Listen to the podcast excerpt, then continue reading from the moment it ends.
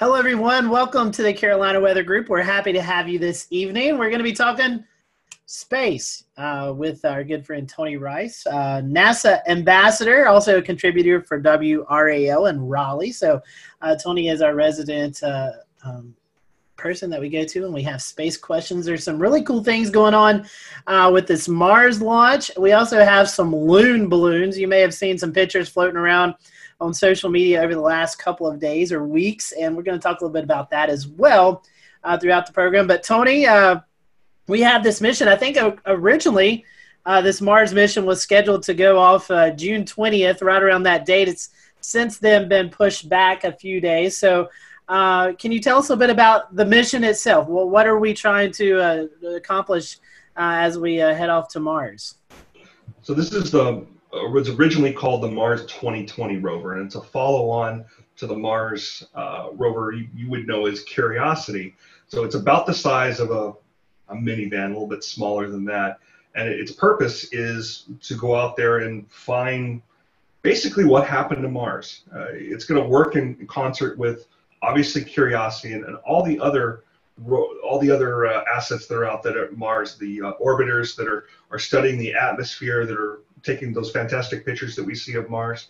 But it's a very similar rover to Curiosity. It's using the same spacecraft bus.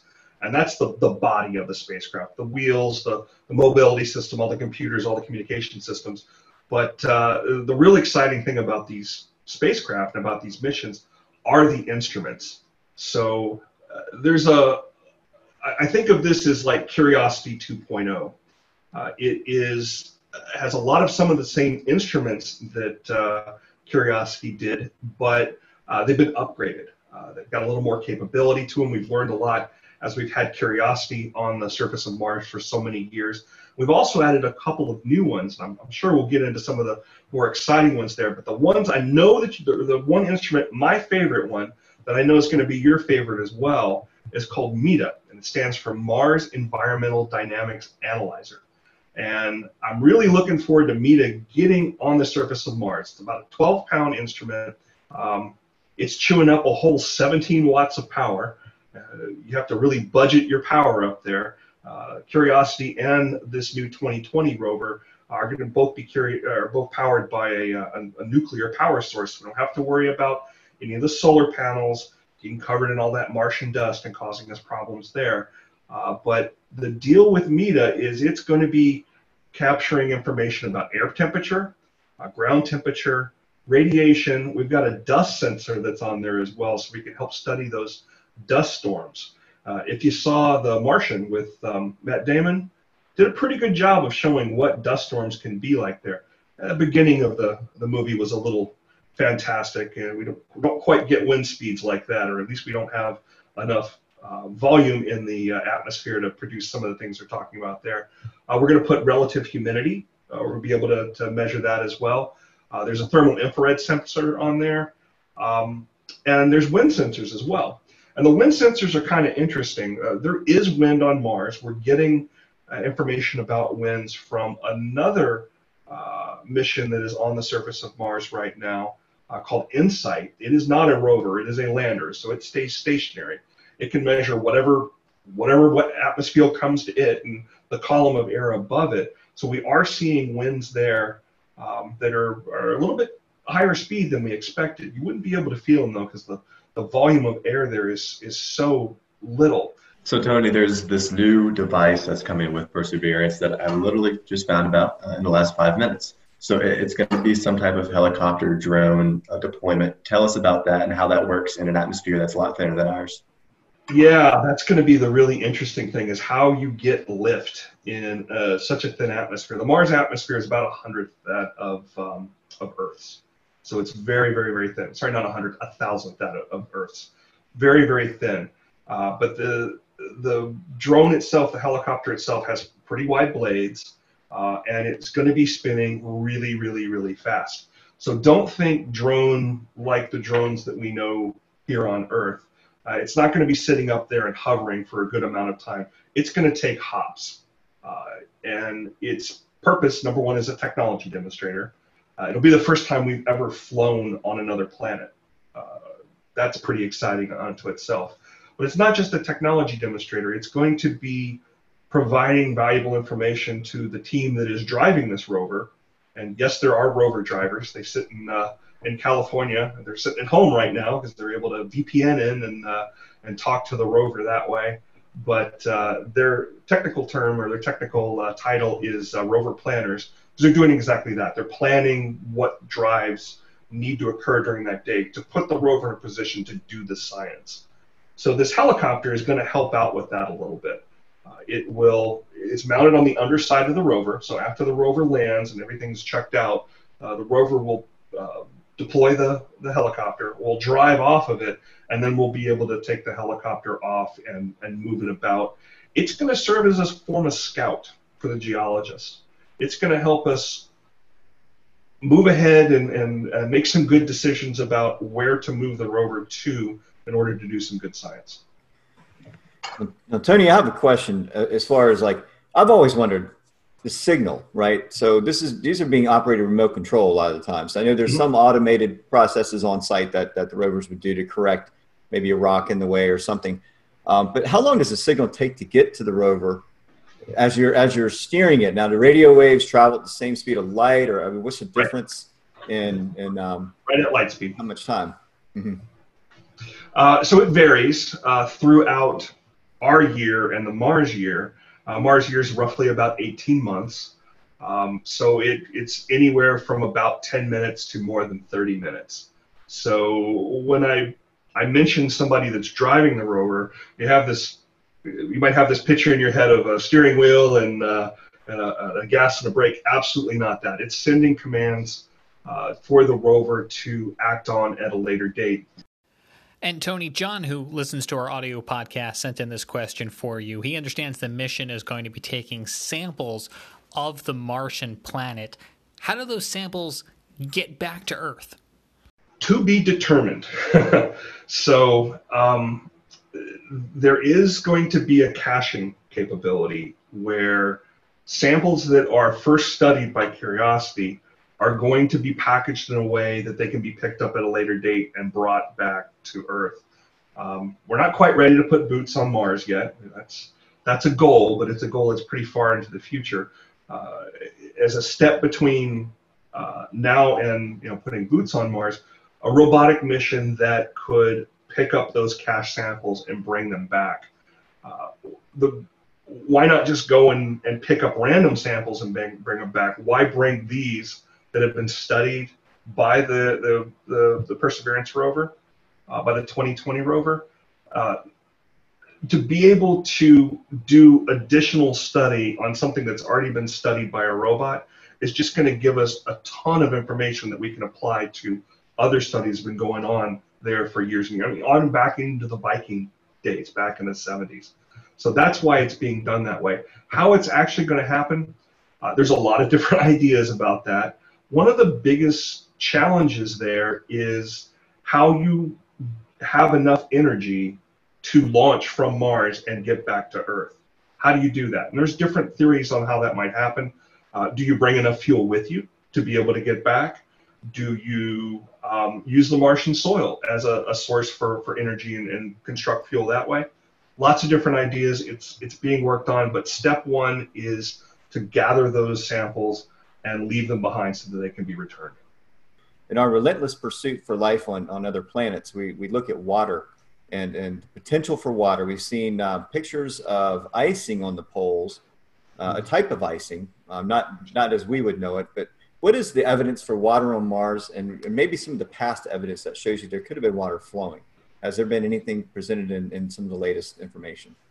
Yeah, that's a great question. And the icing that you're seeing on the poles happens every Martian winter. And you can actually see it with a backyard telescope if you look at the right time.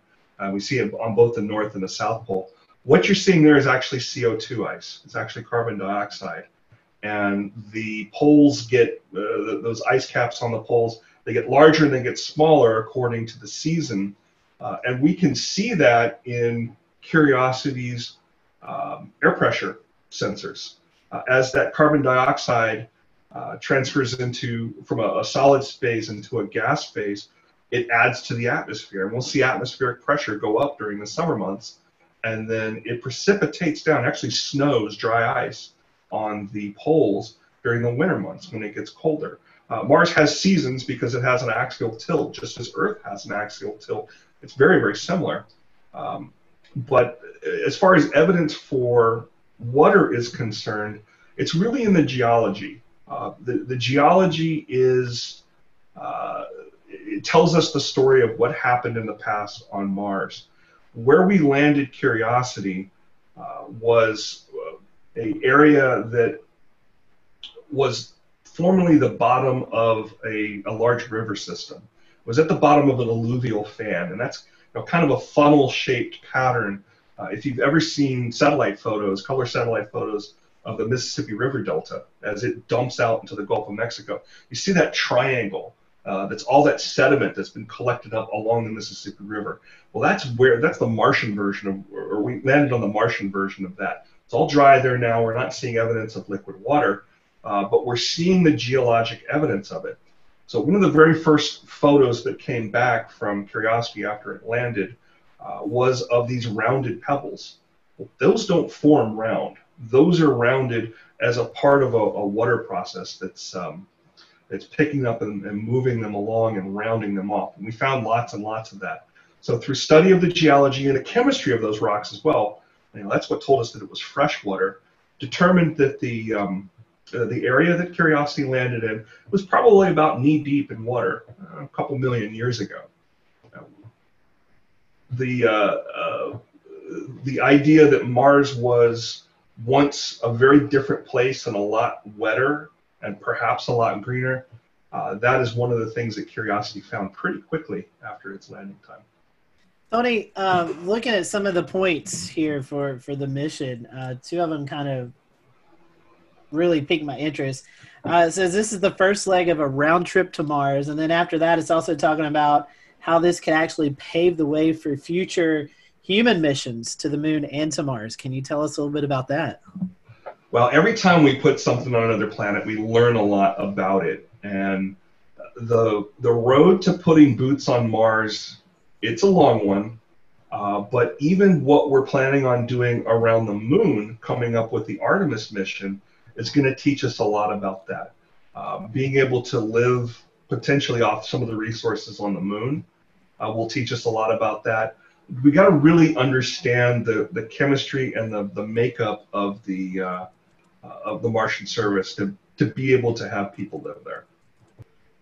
I think that's really interesting. We've always heard about people going to Mars, but this actually could be some small steps for that. And I also seen there's going to be like 19 cameras on this that we're going to be able to kind of follow along with the mission. Yeah, there's a bunch of HD cameras on Curiosity. We got even more on Perseverance. And I've mentioned the name a couple of times. I need to tell you the story about Perseverance. So, for the longest time, it was called the Mars 2020 Rover. NASA's really terrible at naming things. You give NASA engineers and scientists the opportunity to name something, and they're going to give it an acronym. They're going to give it something boring. Maybe it'll be a backronym that actually spells something that you can pronounce. But the cool names, those always come from the kids. So Curiosity was named by a little girl in Iowa, who by the time it launched, she was a lot older than that. She actually went on to be, I believe, an environmental scientist. So she got a lot out of that experience. Perseverance was named by a young man up in Northern Virginia. And I was on the team that helped review a lot of the submissions that came in. They had to come up with a name, and they had to come up with a couple of paragraphs about why they chose that. And I can't recall if I read so many of them. I can't recall if Perseverance was among that, but some of the ones I read were pretty out there. I'm glad they picked Perseverance. We tend to call it Percy, so if you hear talking about the Percy rover, that's what we're talking about. Speaking of Mars, I know you run a Mars weather page on Twitter. I know you kind of keep up with some of the stuff, so we thought it'd be kind of cool to tie in Mars weather, your Twitter page, what all you monitor, how you get that information, how do you provide a Mars weather forecast and observations?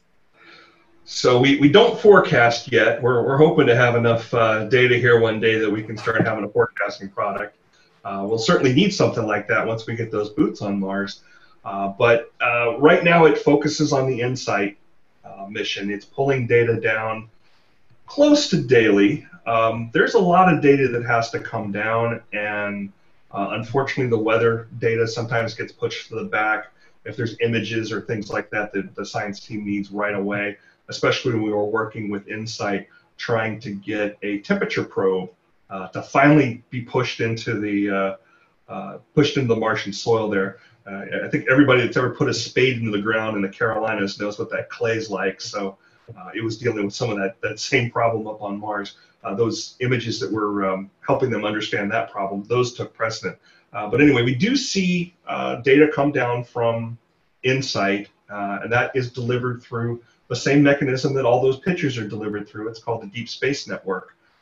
Generally, most of these, both the rovers and this InSight mission, have the ability to communicate straight back to Earth, but they don't tend to do that. They tend to upload the images and other data every time an orbiter goes over. And that orbiter acts like a router and store and forward that information once it sees Earth again. It's a little faster that way, and there's a little more bandwidth. But we see that data come down. I know she just popped that up. So we see temperature data. We see air pressure. I find air pressure to be some of the most interesting there. And then we see wind data as well. So the last one that came up was from Sol 566. And Sol is a day on Mars. And that equates back to the 29th of June. It's the last time we saw something from it. As you can see there, the low was 25, which is, or I'm sorry, the high was 25. The low was 126 below zero, and these are both Fahrenheit. And each day on this Mars Weather Twitter, it goes and randomly picks a city somewhere. And Clayton just happened to be picked up there last time it was doing a comparison. So you can see the comparison there. But again, the most interesting comparison in my mind is the pressure. So, you know, we were seeing about, you know, 1,012 hectopascals, which I think equates to millibars. You guys keep me honest there. That's what y'all speak in. Yes. And that on Mars is about 7.7 hectopascals. So that's one of our biggest challenges on Mars is the lack of atmosphere. It's just really, really, really thin there, and it continues to be stripped away by the solar winds. And that's not something that we're going to be able to correct anytime soon, perhaps ever. So I guess there's really no wind chill there. I mean, you know, I'm looking 25 degrees with 37-mile-per-hour wind gusts. That's not really a wind chill there then. Yeah, not too bad. We do see temperatures go above freezing there. It does happen. Yeah. So, Tony, I mean, obviously you're not using trod-cup anemometers or R.M. Young's. I mean, how is this? How is wind speed captured? Is it using like Venturi effect, or you're consolidating the air into a point, or how is that measured exactly? So the thing to look up is an instrument called a hot dice. It is a couple of, you know, basically electrodes that are exposed out there and are measuring differentials. They are without moving parts. That's really, really important when you've got a robot out there that you can't go service. There is no Home Depot on Mars to go get spare parts. Well, you said one last thing. You kind of mentioned that it does get above freezing on Mars. I wonder if you could just real briefly speak to the general temperature range. How cold does it get in winter? How warm does it get in summer? Yeah, we're talking around -200 Fahrenheit with the lows.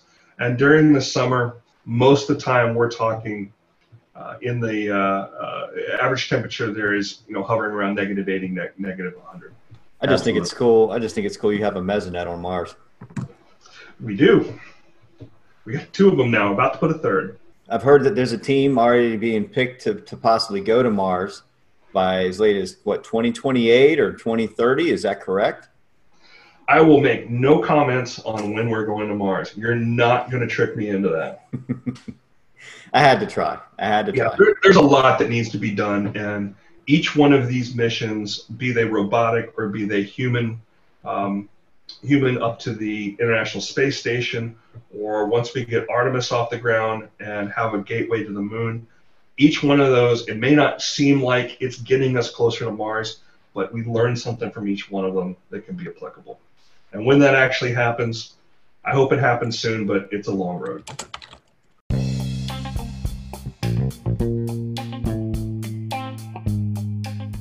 More with Tony Rice when the Carolina Weather Group continues after this short break.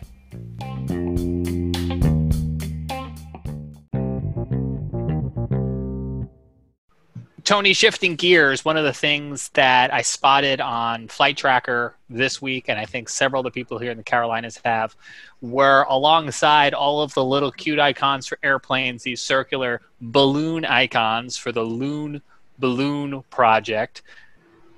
Tell us about it. I understand you're familiar with it, and I think it caught a lot of us flight trackers off guard maybe a little bit, but also people screaming UFOs in the sky as these things were passing overhead. Yeah, there was a little bit of that, wasn't there? Yeah, it's something that I got to learn a little bit about the other night.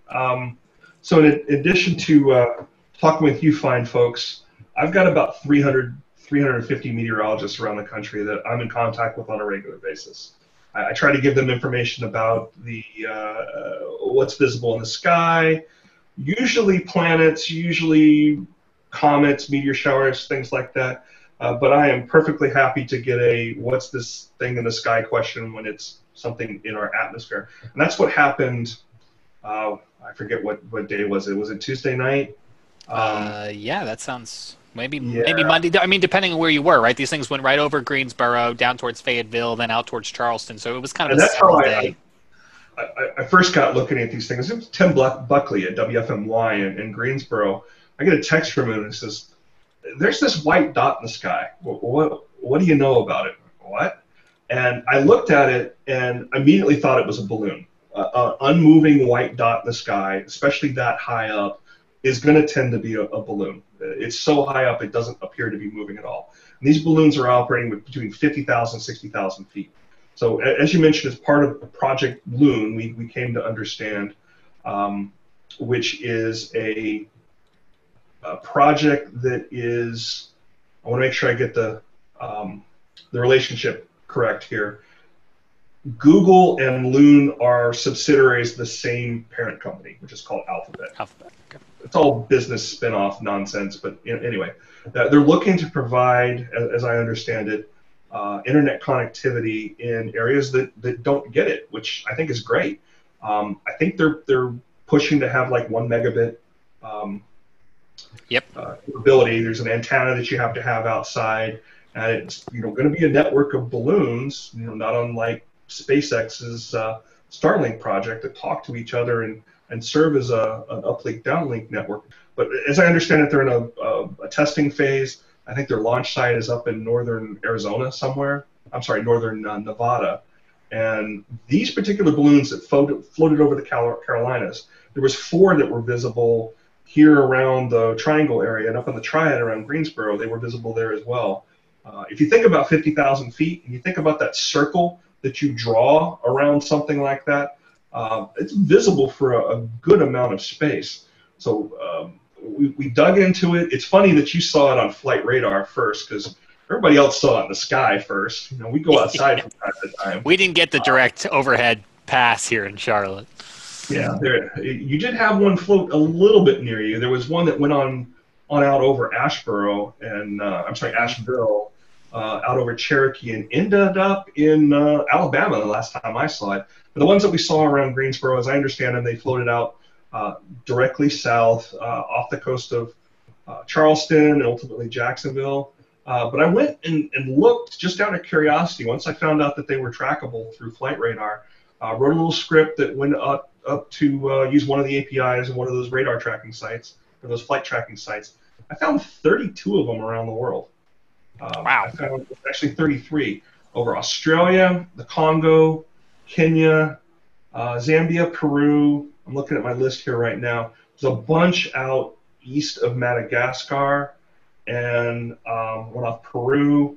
And then we had the couple here that had floated down from Canada, down across Ohio, West Virginia, and into the Carolinas. Right, yeah. They could be pretty scary if you don't know what they are. I had one other question, and then it sounds like Shay has one too. I'm curious, Tony, in your reading, besides the application of using them to provide internet to rural places that maybe aren't tethered on the ground, have you seen any discussion of an application to use them in storm response when a network might be wiped out due to a natural disaster? I believe they actually used them for that purpose. After, I want to say it was in 2017, but with that pair of storms that went over Puerto Rico. They did some releases from Puerto Rico. If you go on one of the flight tracking websites, I think it might have been Flight Radar 24, don't quote me on that, but there's a blog post on there about them tracking many of these things during some of those storm responses. And providing that kind of connectivity to folks that, you know, they may not have power, but they probably have a way to charge phones, to figure out how to do that. It takes a little while to get that infrastructure back up for cellular service. So being able to do that with a balloon is pretty incredible. Yeah, I would agree with that, Tony. I know that when some of our Mets with Weatherflow, we met and talked about it several years ago when Google was partnering with them. Now they're partnered with HAPS Mobile. And they provide LTE connectivity to these countries, these third world countries, or other countries that lose connectivity during natural disasters. Peru 2019 was a prime example of where Project Loon was utilized to get LTE connectivity for authorities to get their internet settings back up and for folks to get some LTE receptions on their phones and whatnot. So it's pretty interesting. I didn't know that there were that many balloons, but I know that they started this off back in 2013. Where they did their first test flight around the world. So things have kind of progressed over time. Do you see this as being a permanent solution? I don't know. Not my area of expertise, but I think it's great that we're able to provide that kind of functionality there.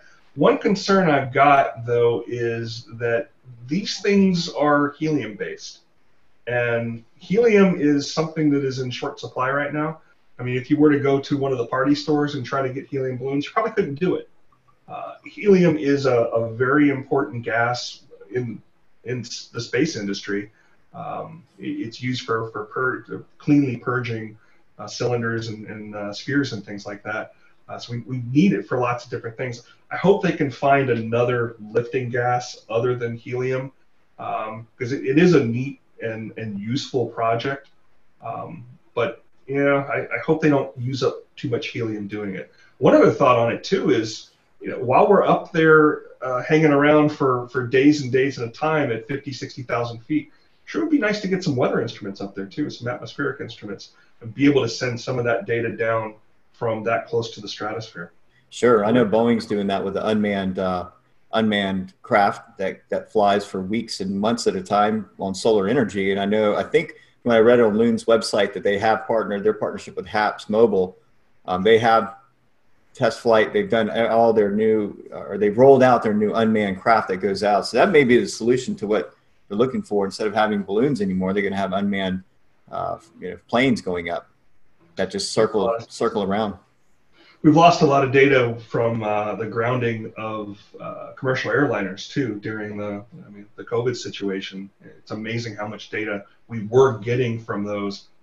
That's closer to 30,000 feet, but it really filled in a lot of those gaps the radiosondes were providing. In the past, we've talked about the radiosondes that you just mentioned. Could you maybe compare and contrast these Loon balloons with a typical weather balloon? Because they have very different lifetimes, obviously, and different purposes. Different lifetimes, quite a bit larger. And if you find the images of the Loon launch site. I was looking at that the other day. They got some permanent structures out there, and they're building some larger ones as well, just to be able to handle launching these things because they are so significantly large. And they do get much bigger as they go up into the atmosphere and the air pressure goes down. So most folks that I saw report them or share pictures of them describe them as looking like big jellyfish. It's a kind of a silvery looking material, very, very large. It's not as spherical as a weather balloon looks. Those are you guys, the experts here, I think they're made of some sort of a latex material, but it's very opaque, where these are almost like translucent appearance. They're much, much larger, and the volume of lifting gases that they put in there is very, very different too. So these don't, the loons don't explode at 70,000, or they aren't even meant necessarily to go up to 100,000 feet, like a typical weather balloon. They aren't. They hang out between 50,000 to 60,000 feet. Right. I think a lot of what the research is doing right now is to understand how the steering winds up there work, how viable this is to provide, how wide a coverage that they can provide, you know, how the jet stream, changes in the jet stream and other things like that are going to affect their coverage. It'll be interesting to see what comes out of it. And as you mentioned, we can go on these flight tracking websites and look at them. If you go in and you enter HBAL and a 3-digit number, you might just find one. Well, Tony, we certainly appreciate you being with us tonight to talk about the Mars mission and the Loon balloons, and we definitely appreciate your time. If folks want to follow you again on Twitter, how can they do that? So my my personal account is RTPHokie, H-O-K-I-E, and if you are interested in Mars weather, the Mars WX report. You can also find you on WREL as a contributor and the Weather Brains, right? You're still doing the recorded version? Still doing the recorded version. It's every Monday night we're putting that out, and I try to put something different out every week that's usually space related. Every once in a while we'll add in some other weathery stuff in there too. Well, Tony, we certainly appreciate your time, and if you're watching tonight and you want to know more about the Mars launch, we'll probably be airing those towards the end of the month as we get into with our friends at NASA TV. I'm sure we'll be doing some more events surrounded by that mission and that launch, so stay tuned with that, and we appreciate you watching the Carolina Weather Group. Until next time, we hope you have a great evening, and we'll see you on the next Carolina Weather Group episode.